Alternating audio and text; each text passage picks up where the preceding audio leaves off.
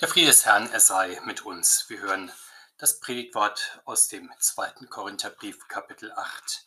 Der Apostel schreibt an die Korinther, wir tun euch aber kund, liebe Brüder, die Gnade Gottes, die in den Gemeinden Mazedoniens gegeben ist, denn ihre Freude war überschwänglich, als sie durch viel Bedrängnis bewährt wurden, und obwohl sie sehr arm sind, haben sie doch reichlich gegeben in aller Einfalt.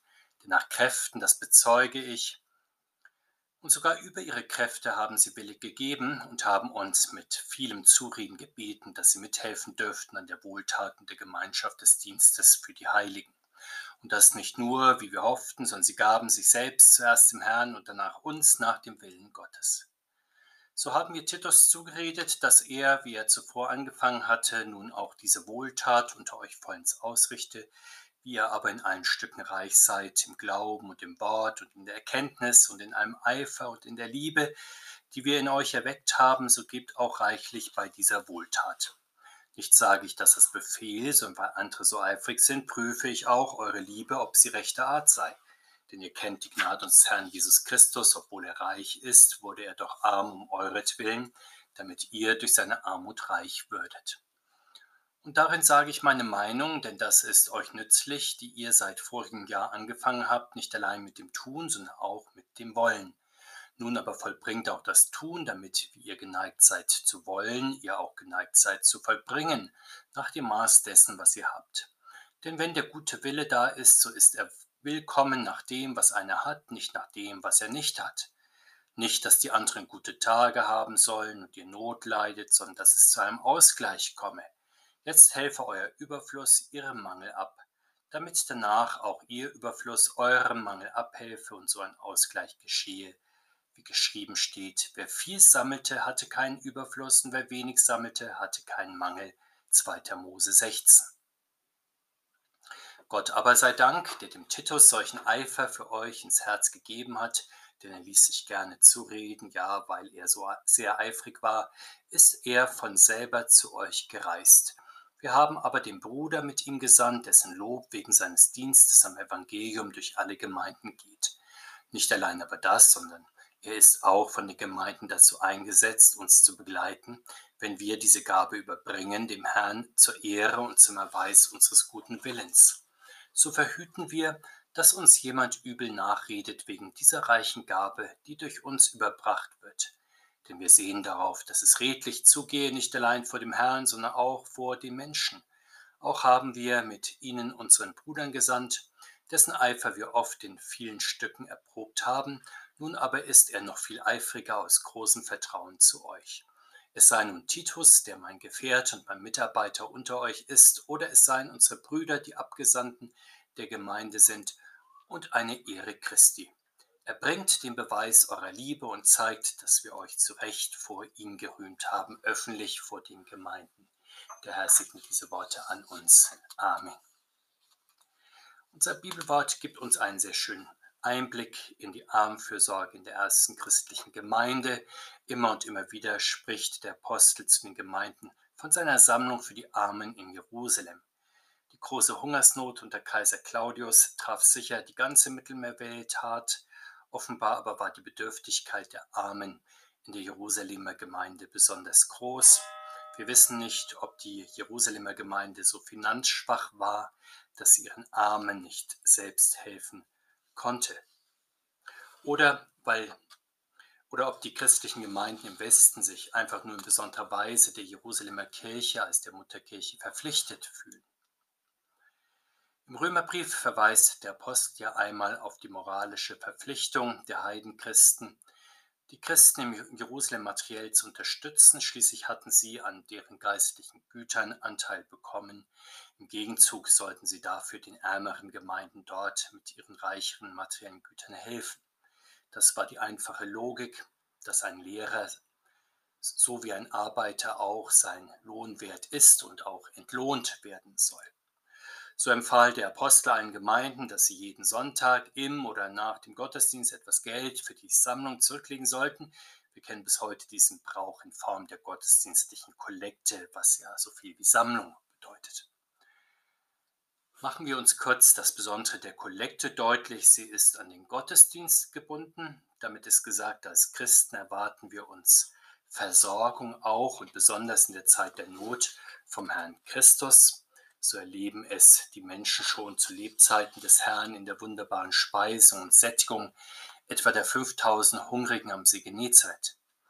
Wir warten uns also nicht in erster Linie etwa vom Staat Versorgung und Linderung aller sozialen Not.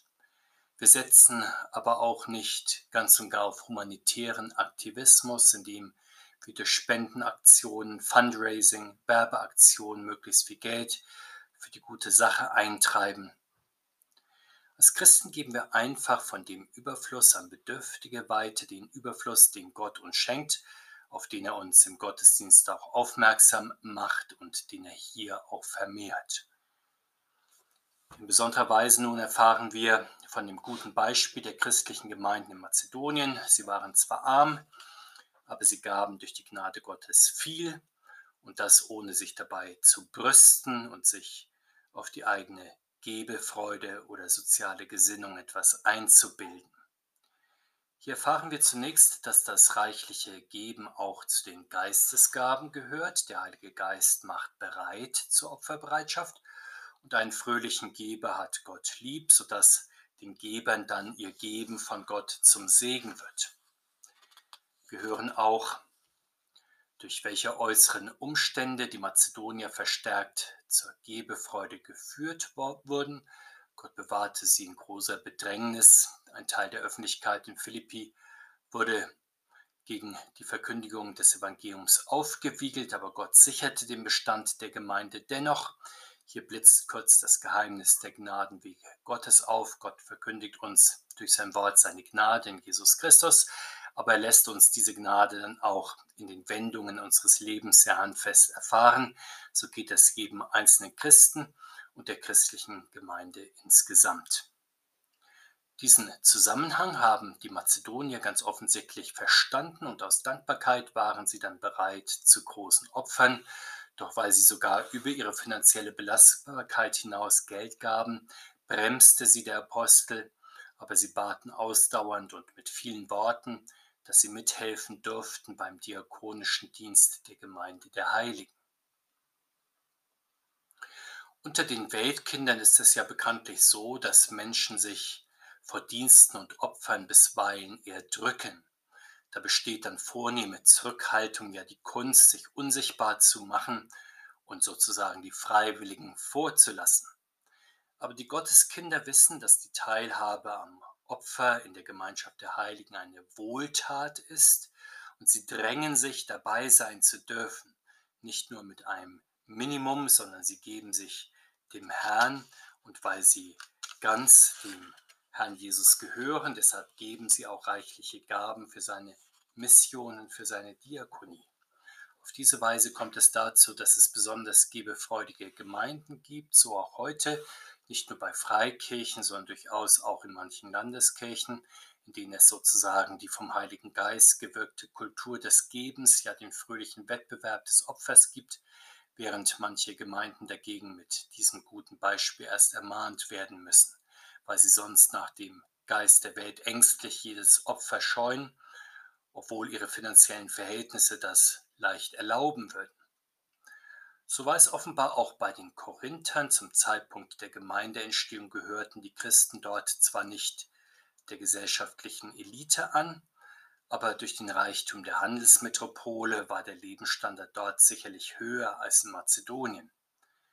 Auch heute beobachten wir gerade in begüterten Gemeinden bisweilen gehäuft Kirchenaustritte aus finanziellen Gründen, während oftmals weniger begüterte Gemeinde prozentual über Gebühr zu Einnahmen der Gemeinden beitragen. Allerdings die Geistesgabe der Gebefreude kann in einer christlichen Gemeinde durchaus erweckt werden. Und dazu schickt ja der Apostel Paulus, wie wir erfahren, seinen engen Mitarbeiter Titus zu den Korinthern. Er soll durch die Predigt des Evangeliums dafür sorgen, dass auch in dieser Hinsicht die geistliche Reife dort wächst und die Erkenntnis der notwendigen Glaubensfrucht an dieser Stelle.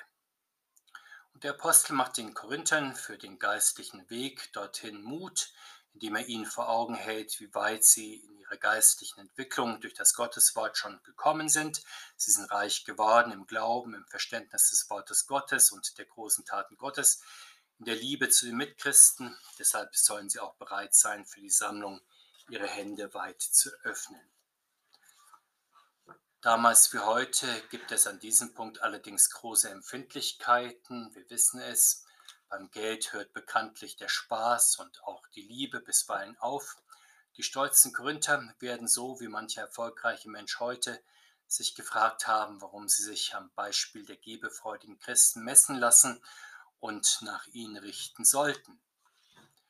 Der Apostel macht natürlich aus dem Spenden kein Gesetz oder gar einen Gewissenszwang. Aber weil so viel ärmere Christen mit Freude und Eifer zeigen, dass ein großzügiges Dankopfer durchaus möglich ist, deshalb prüft der Apostel, ob die christliche Liebe, die die Korinther ja auch für sich selbst in Anspruch nehmen, auch in der Tat bei ihnen besteht. Oder ob sie von ihnen nur auf den Lippen getragen und damit geheuchelt wird. Aber warum eigentlich gehört die Gebefreude untrennbar zum christlichen Glauben hinzu? Warum ist sie nicht nur ein frommer Brauch, den man pflegen oder auch lassen kann? Der Apostel verweist auf das Beispiel des Herrn Jesus. Er war in seiner himmlischen Herrlichkeit reich und im Besitz aller göttlichen Güter, aber er wurde arm für die Seinen, um sie reich zu machen. Er verzichtete um ihretwillen auf den Gebrauch der göttlichen Freuden. Und Christen nun sollen ihn im Umgang mit ihrem Überfluss nachahmen. Allerdings an diesem Übergang vom Glauben zur Tat, vom Wollen zum Tun, von der Theorie zur Glaubenspraxis gibt es im christlichen Leben immer wieder ein Umsetzungsdefizit. Das liegt zunächst daran, dass wir uns vom Geist Gottes sowohl den Willen zum Guten als auch das Tun des Guten schenken lassen müssen. Von alleine wollen wir nicht, wie Gott will und handeln nicht, wie wir sollen. Aber selbst wenn wir uns von ihm das Wollen und Vollbringen erbitten, so gibt es noch das besondere Problem der konkreten Umsetzung und passgenauen Ausgestaltung. Im Bereich des Dankopfers wird das deutlich an der Frage, ja, wie viel soll ich eigentlich, wie viel kann ich geben? Vielleicht hat man Angst, überfordert mich das nun nicht, was ich geben soll. Der Apostel gibt eine wertvolle Orientierungshilfe in dieser Frage. Von Gott gefordert ist nur ein Geben nach dem Maß, das jemand hat, nicht aber ein übermäßiges Spenden. Die Meinung ist keinesfalls, dass man sich so verausgaben soll, dass nun zwar der Beschenkte gut lebt, aber dafür der Gebende notleidend wird. Dazu fällt mir das Beispiel eines sehr frommen, aber leider ziemlich unerfahrenen Mannes ein. Trotz vieler eigener Kinder gab er einen großen Teil seines Ersparten an Bedürftige, um dann allerdings zu bemerken, dass er nun die Familie nicht mehr alleine unterhalten konnte und nun selbst auf die Hilfe seiner Gemeinde angewiesen war. Hier mögen wir als Christen nüchterner sein und mehr Vorsorge im eigenen Interesse betreiben, als Regel mögen wir festhalten, unser Dankopfer soll von dem Überfluss abgehen, den Gott uns schenkt, nicht aber von der eisernen Reserve. Dann kommt es zu einem Ausgleich zwischen denen, denen vom Herrn Überfluss geschenkt ist und denen, die vom Herrn her Mangel leiden müssen. Der Apostel hält auch fest, dass das Geben und Nehmen unter Christen keine Einbahnstraße ist oder eine fest betonierte schiefe Ebene, auf der immer nur die einen an die anderen zahlen sollen. Vielmehr hat mal der eine Überfluss, dann hilft er dem anderen aus, dann aber ist es wiederum umgekehrt. So verhält es sich schon, wie der Apostel erinnert, zur Zeit der Wüstenwanderung des alten Gottesvolkes.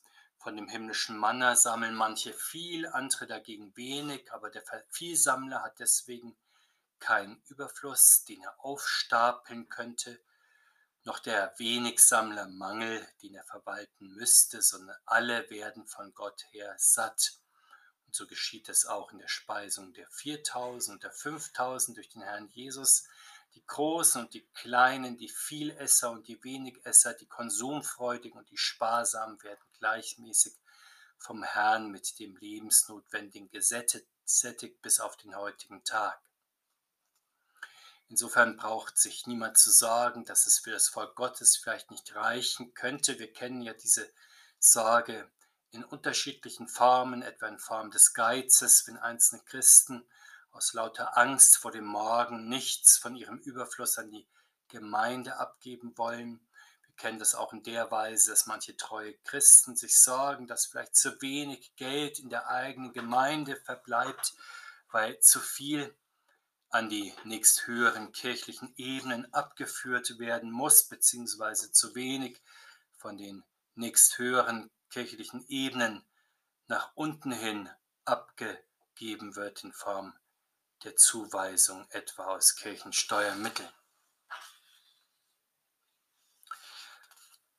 Manch einer sorgt sich auch darum, dass vielleicht zu viel Geld aus dem gemeinsamen kirchlichen Topf und dem Spendenvolumen ins Ausland geht, weil es in Deutschland ja bisweilen eine Form von Wohltätigkeit gibt, die nicht die Erkenntnis des Apostels beachtet, dass es unter den Gemeinden und Kirchen stets zu einem guten, nicht einseitigen Austausch kommen soll. Diese unterschiedlichen Sorgen nun, sie sind natürlich sehr menschlich, durchaus auch verständlich und bisweilen auch gut begründet, aber man muss dann doch bei aller Sorge sehen, dass sich hinter ihnen nicht der Geiz verbirgt und übersehen wird, dass nicht die eigene Fülle vom eigenen Sorgen herkommt, sondern dass die eigene Fülle ein Geschenk ist vom Segen des Herrn Christus und dass dieses großartige Geschenk der Fülle wiederum verpflichtet, den weniger Vermögenden etwas vom Überfluss abzugeben. Wir erfahren dann noch Details zur Organisation der Sammlung. Hier geht es um die zu allen Zeiten wichtige Frage, wie das Geld zu treuen Händen kommt und schließlich auch seinen Spendenzweck erreicht. Schon im ersten Korintherbrief hatte der Apostel den Plan hierzu in großen Strichen gezeichnet. Die Gemeinde sollte vertrauenswürdige Personen bestimmen. Diese würde der Apostel damit Empfehlungsschreiben an die Gemeinde in Jerusalem versehen. Eventuell würde er auch selbst sich dem Geldkurier anschließen. Dieser Plan scheint in der Zwischenzeit konkretisiert worden zu sein. Der Apostel ließ sich in Korinth durch seinen Mitarbeiter Titus vertreten. Zudem gab es offenbar einen Sammlungsbeauftragten der Gemeinden, der aufgrund seiner großen Zuverlässigkeit das allgemeine Vertrauen genoss. Und dieser Beauftragte reiste mit Paulus mit und wurde von ihm zum Abholen und Überführen der Spenden jeweils in die Gemeinden gesandt. Er war zudem dafür bestimmt worden, mit dem Apostel und Titus dann nach Jerusalem zur Spendenübergabe zu reisen. Trotz dieser sehr praktischen, organisatorischen und logistischen Überlegungen behält der Apostel den eigentlichen Zweck der Sammlung stets im Blick. Sie soll in Jerusalem zur Ehre des Herrn Jesus übergeben werden, auch zum Beweis des guten Willens des Apostels, wir kennen hier einen weiteren wichtigen Zweck der Sammlung. Neben der Unterstützung der Armen und der Übung der Begüterten in der Gebefreude und der Nachfolge des Herrn dient sie also der Einheit der Kirche Jesu Christi aus Juden und Heiden.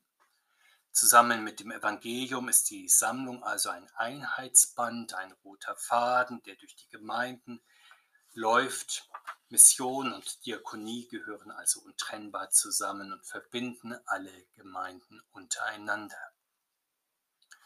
Aber wo Geld fließt, besonders für geistliche und wohltätige Zwecke, dort muss natürlich auf die allerhöchste Gewissenhaftigkeit in der Verwendung und auf Transparenz gesehen werden, damit alle bösen Zungen keinen Anhaltspunkt finden zu allen Zeiten lauern hier natürlich die Skeptiker, die Unregelmäßigkeiten unterstellen und auch immer finden wollen, um das gesamte Unternehmen Collector auch zu diskreditieren. Wir wissen durchaus auch aus unserer Gegenwart, wie häufig Korruption und das Versickern von Spendengeldern einfach vorausgesetzt wird Und jeder tatsächlich vorkommende Fall ist dann natürlich ein gefundenes Fressen und Wasser auf die Mühlen der Grundsatzkritiker. Deshalb achtet der Apostel nicht nur vor Gott und seinem eigenen Gewissen auf die allerhöchste Sorgfalt im Umgang mit den anvertrauten Geldern, sondern auch gegenüber den Gemeinden wird auf höchste Transparenz gesehen. Er möchte auf diese Weise sicher gehen, dass er sich selbst nichts vorzuwerfen hat, aber auch nicht die Gemeinden ihm etwas vorwerfen können und deswegen betraut er seinen vertrauenswürdigen Schüler Titus sowie den Bruder, dem die Gemeinden ihr Vertrauen ausgesprochen haben, mit der Durchführung der Sammlung. So ist also das Vier-Augen-Prinzip gewährleistet sowie zusätzlich eine Oberaufsicht, die er selbst wahrnimmt. Wie wir wissen, funktioniert die Vereinnahmung von Spenden bis zum heutigen Tag in etwa nach diesem Mehraugen-Prinzip. Die Kollekte zum Beispiel des Gottesdienstes wird von mindestens zwei Personen, also vier Augen, gezählt und schriftlich dokumentiert. Ebenso Spenden, die Einzahlung auf das Konto und Überweisungen werden natürlich dokumentiert, ebenso die Rechnungslegung. Insgesamt jeder Schritt wird von mehreren Augen also verfolgt und geprüft. Die Rechnungslegung dann kann bekanntlich von jedem Gemeindeglied auch eingesehen werden. Somit ist allen bösen Zungen, die Missbrauch unterstellen wollen, der Boden entzogen. Der ganze verwaltungstechnische Aufwand allerdings ist kein Selbstzweck, darauf verweist zum Schluss des Kapitels der Apostel, wenn er die Gemeinde in Korinth ermahnt, dass sie nun mit der Tat ihre Liebe zu Christus und den Mitchristen unter Beweis stellen sollen und nicht hinter den anderen, teils ärmeren Gemeinden zurückbleiben sollen, sondern vielmehr auch im praktizierten Glauben hineinwachsen sollen. Es ist gut, wenn das auch in unserer Gemeinde geschieht. An reicher Fülle, die der Herr Christus uns schenkt, fehlt es Gott sei Dank nicht. Ebenso wenig an sinnvollen Spendenzwecken. Möge der Herr Jesus durch sein Wort und seinen Geist immer wieder auch unter uns die Gnadengabe der Gebefreude erwecken, zur Ehre seines heiligen Namens und zum Wohl unserer Mitmenschen. Amen.